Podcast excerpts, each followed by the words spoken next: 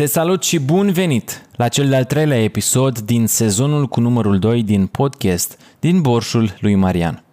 Astăzi este miercuri și am o doză scurtă de borș perfectă pentru a-ți începe ziua. Nu lăsa teama de ceea ce cred alții să-ți stea în cale. Trebuie să fii dispus să faci lucrurile în felul în care crezi tu că e cel mai bine și să reflectezi cu receptivitate la feedback-ul care vine inevitabil ca rezultat al faptului că ești altfel. Să înveți să fii transparent în mod radical e ca atunci când înveți să vorbești în public. Deși e jenant inițial, cu cât o faci mai mult, cu atât mai comod îți va fi.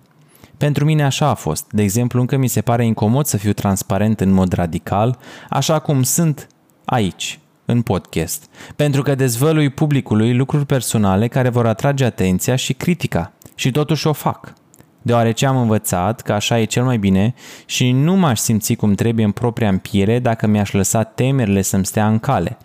Cu alte cuvinte, am dovada efectelor pozitive ale transparenței radicale pentru așa mult timp încât nu aș putea să fiu altfel.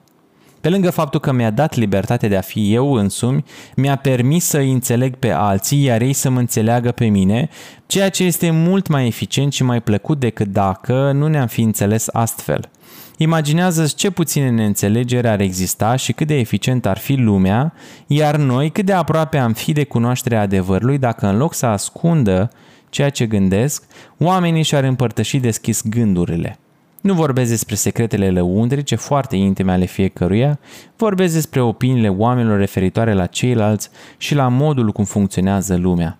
După cum vei vedea, am învățat din proprie experiență cât de eficient este acest tip de adevăr radical și de transparență radicală în perfecționarea procesului de luare a deciziilor și în relațiile mele. Le practic ca pe o disciplină și îți recomand să faci la fel. Acesta a fost episodul pe astăzi.